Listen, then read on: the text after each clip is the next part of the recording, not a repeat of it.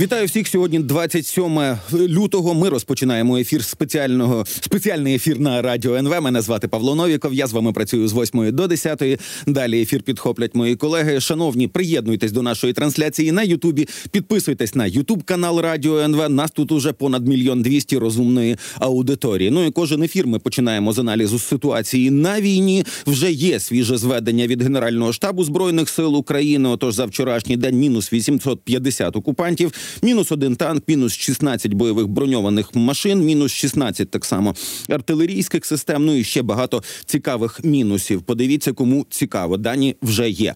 Ну і вже з нами на зв'язку є військовий експерт Михайло Жирохов. Пане Михайле, вітаю вас в ефірі. Слава Україні. Героям слава доброго ранку.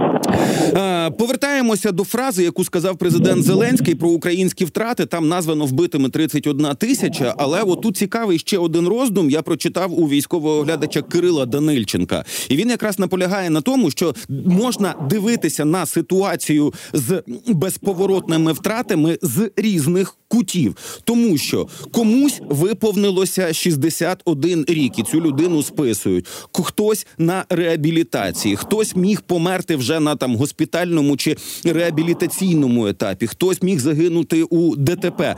Ці всі люди не входять до е, бойових втрат, що логічно, але для конкретного підрозділу, для конкретного військового організму, ну це означає мінус людина чи мінус кілька людей, яких треба заміняти. І от в цьому контексті, якщо рахувати по різному, то ми можемо вийти на абсолютно різні числа втрат для, е, для конкретних підрозділів для цілих сил оборони України. І от власне тому гадати на кавовій гущі чи на картах Таро про те, а скільки у нас втрат, просто немає сенсу. Як ви ставитесь до такої позиції і до такого способу мислення? А що значить немає сенсу? Кожна втрата це конкретне прізвище людини, це конкретний е, конкретний чоловік, е, брат, е, син.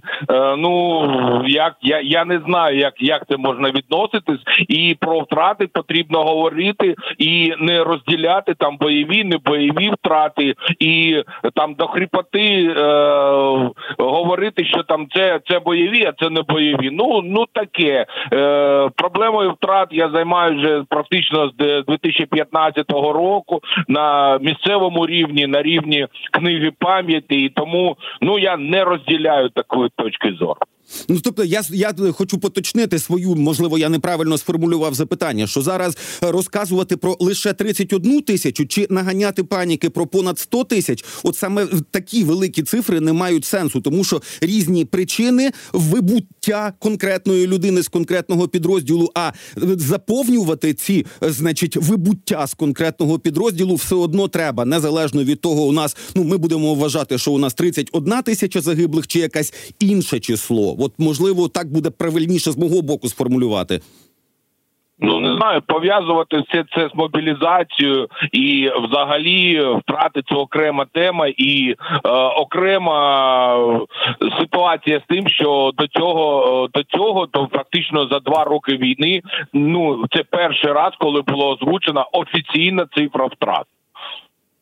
Е, добре, давайте тепер до ситуації на війні, тому що вже є повідомлення від Дмитра Лиховія. Це речник оперативно-стратегічного угруповання військ Таврія. Він сказав, що залишили Ласточкіне, це трошки до на захід від Авдіївки, щоб організувати оборону по лінії населених пунктів Орлівка, Тоненька та Бердичі, і далі не допускати просування військ у західному напрямку. Мається на увазі війська окупантів. Нова лінія оборони. Оце там вирівнювання фронту фронту.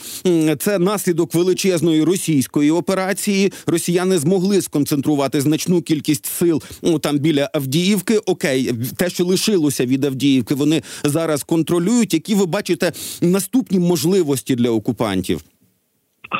Е, ну тут дуже важко говорити, тому що є різна інформація про те, яка лінія фортифікації на на зараз побудована саме за Авдіївкою по цій лінії е, е, пердичі е, тоненьке. Е, якщо там е, досить потужна лінія е, фортифікації, то там оборона буде для. Для нас дуже дуже потужною, тому що там йде цілий ряд ставків, таких невеличких, є е, висоти, то там ну можливо стримувати деякий час росіян. Якщо ці лінії е, оборони існують тільки на папері, то думаю, що тиждень-два і росіяни можуть піти піти далі е, в загальному напрямку на Покровську. Але знову ж таки, е, не не маючи е, правдивої інформації, не маючи інформації е, об'єктивної з фронту, і це очевидно в умовах війни. Ну важко важко щось прогнозувати і, і говорити якісь конкретні речі. Добре, тепер Куп'янський напрямок. Туди росіяни теж так зосередилися. Хоча по суті їхні спроби спроби наступу на Куп'янськ і Лиман це ще ситуація. Ну здається, ледь не кінця 22-го року, і точно весь 23-й рік. У них там дуже близько і дуже зручно з точки зору постачання з території самої Росії. Туди можуть підтягатися війська. Ну і були вже такі трошки панічні заяви навіть від української народної депутатки Олександри Устінової. Що от якщо раптом впаде Куп'янськ, росіянам потрібен, наприклад, Куп'янськ вузловий. Це говорило багато людей, в тому числі і в наших ефірах. Та а далі може бути Харків. Рух росіян в напрямку Куп'янська, тиск там. Що ми маємо розуміти про ситуацію? Тиск там дуже потужний. Його, звісно, не порівняти з Авдіївським напрямком, але росіяни не полишають спроб е, обійти е, наші позиції і е, вийти саме е, саме на Куп'ян, саме на позиції під Куп'янськом. Але е, ситуація там е, більш прогнозована і вона так більш контрольована, тому що географічно там оборонятися ну важко, але можливо можливо, і це останні події останніх тижнів вони показують, що е, там ну більш-менш стабільна е, оборонна лінія. Е, добре, ну і ще один населений пункт, який уже точно у всіх на вустах. Це південь України, це лівобережжя Херсонщини. Росіяни навіть там прозвітували на найвищому рівні, що нібито вони знищили український плацдарм там біля кринок. Зараз навколо кринок окупанти активні. Да, вони намагаються штурмувати, але все одно у них ну там результатів не складається. Наскільки я бачу, по тому, по тому, що пишуть з Херсонщини, і в тому про те, що пишуть військові оглядачі, те, що цей плацдарм плацдарм настільки довго тримається, що він дає, крім розпорошення сил, ну і стримування росіян там, щоб вони не розслаблялися. Якщо ми говоримо про стратегічні е, можливості, стратегічний план, то я з самого початку говорив, що це незрозуміла е, ситуація, тому що він має сенс цей плацдарм, якщо тільки планується ну масштабна е, масштабна операція з перекидуванням через Дніпро танків, бронетехніки. Але очевидно, що такої операції не планується, і тому е, ця е, ця, ця, ця ділянка має виключно таку тактичне значення, виключно розпорошення сил ворога і виключно перемалу, перемалування його резервів, не більше і не менше. Е, добре, з цим розібралася. Тепер про дефіцит снарядів. Е, Еммануель Макрон активізувався, створив, як він сказав, е, артилерійську чи далекобійну коаліцію. Там зібралося близько 20 країн. Його фраза напередодні нічого не можна виключати, і це він про те, що не відкидає навіть можливості відправлення військових до України. Ми зробимо все, щоб Росія не перемогла. Ну і далі почалися розмови, хто може активізуватися включилися, е, включилися деякі країни до чеської ініціативи з закупівлі снарядів для України. По суті, це такий ну трошки свіже, е, так знає, ковток свіжого повітря, принаймні в інформаційній сфері. А от те, що так довго це вирішується, наскільки це критично для нашої оборони.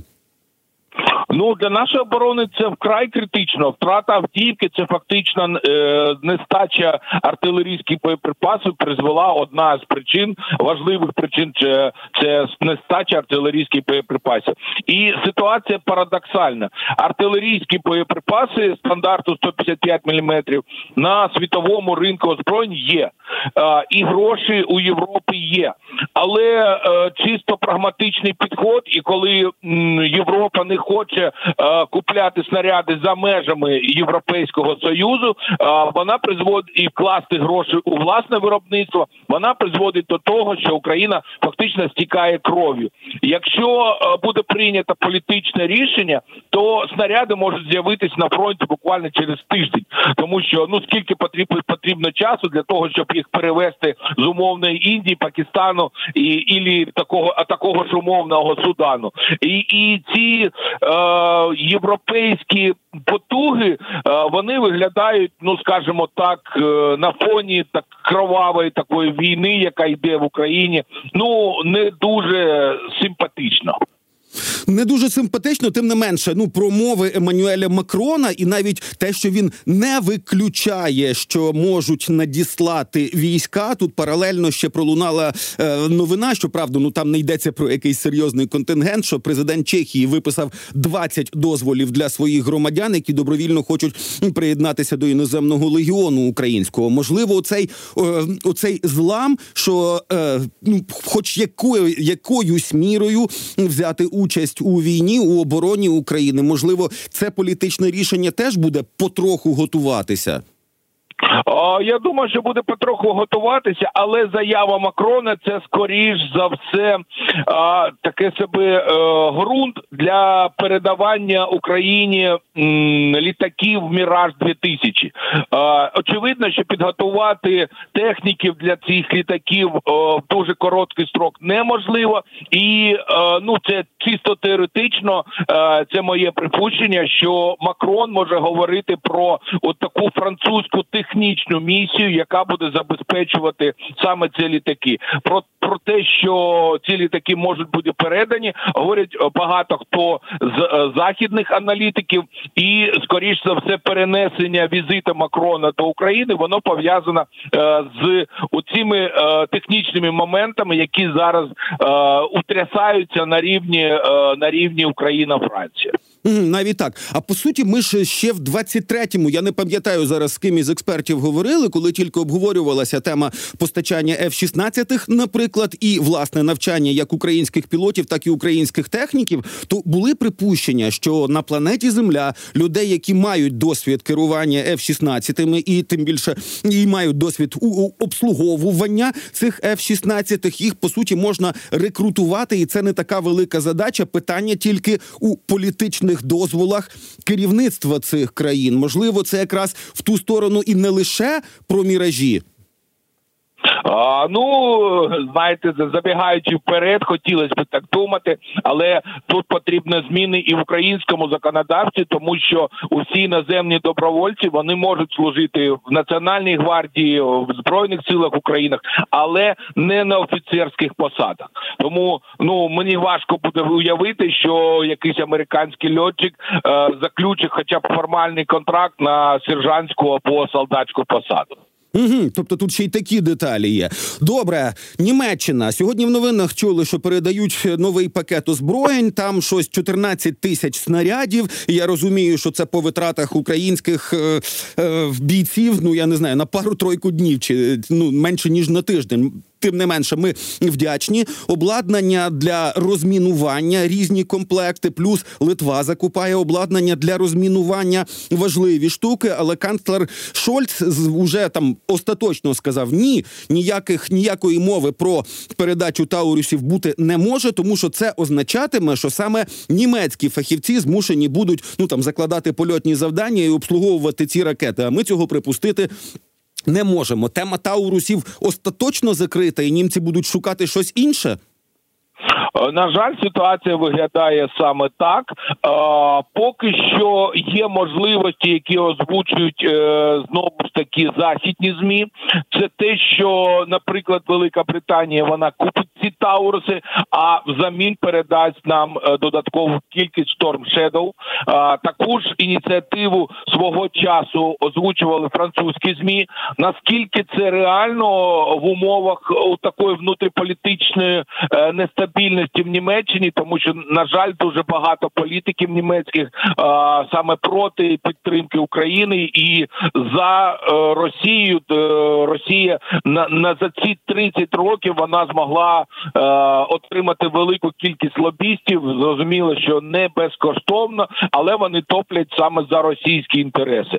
Тому е, Тауруси, скоріш за все, можна забути про них, але додаткова якась далекобійна зброя е, може не від Німеччини, але але вона в найближчим часом буде в Україні. Ну по суті, якщо пригадати, що ці самі таур е, е, що Тауруси виробляє та ж компанія, що і виробляє Storm Shadow Skype, принаймні частка цієї компанії це німецька частка, то е, німцям навіть не доведеться сильно перерозподіляти гроші, тому що частина з них точно залишиться у німецькому бюджеті. Ну і тепер про Росію, яка воює з усім агресивним НАТО, все вже навіть парламент Угорщини ратифікував договір про приєднання, значить, Швеції до НАТО. Тепер уже точно кордон НАТО наблизився до Росії. А у самій Російській Федерації цю тему абсолютно повністю проігнорували. Тобто вони нібито борються за те, щоб відсунути кордони НАТО. За ці два роки кордони НАТО підсунулися і стали вже не 1200, а 2600 кілометрів спільного кордону. І власне. Нічого у росіян не змінилося. Це вони так воюють проти НАТО, чи їм не цікаво, що відбувається на північних кордонах? Е, ну, то я би так не сказав. Е, буквально на днях було повідомлення про те, що вони е, формують новий Ленінградський військовий округ. Це очевидно буде направлений проти Фінляндії. Це буде додаткові військові підрозділи формуватися. А в медійному плані так їм дуже важко пояснити, чому, чому воюючи з Україною за те, що вона не вступила НАТО, вони е, так такі ж дії, або, хоч якісь там навіть на дипломатичному рівні проти Фінляндії, вони цього не роблять. Для цього буде потрібно а, слова Путіна якось пояснити, які були на початку широкомасштабного вторгнення. А пояснити їх неможливо, тому а, а, тактика замовчування вона виявиться, і я думаю, що вона буде дієва. Просто російський телеглядач про цього навіть і е, не буде знати, і на фоні чергових там серій якогось там КВК або яких там серіалів е, він просто про це навіть не навіть не буде не, не буде знати, що вже НАТО ближче до Росії ну в рази ніж це було б, наприклад, з Україною.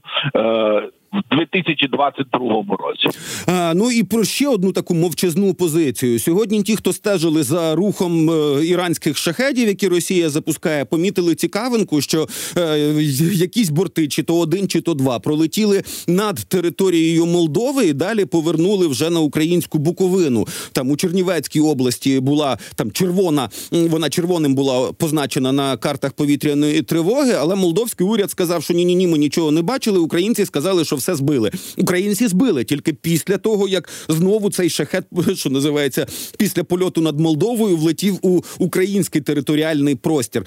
Це Молдові зараз просто нема чим відповісти, і вони не хочуть ескалації. Як ви це оцінюєте?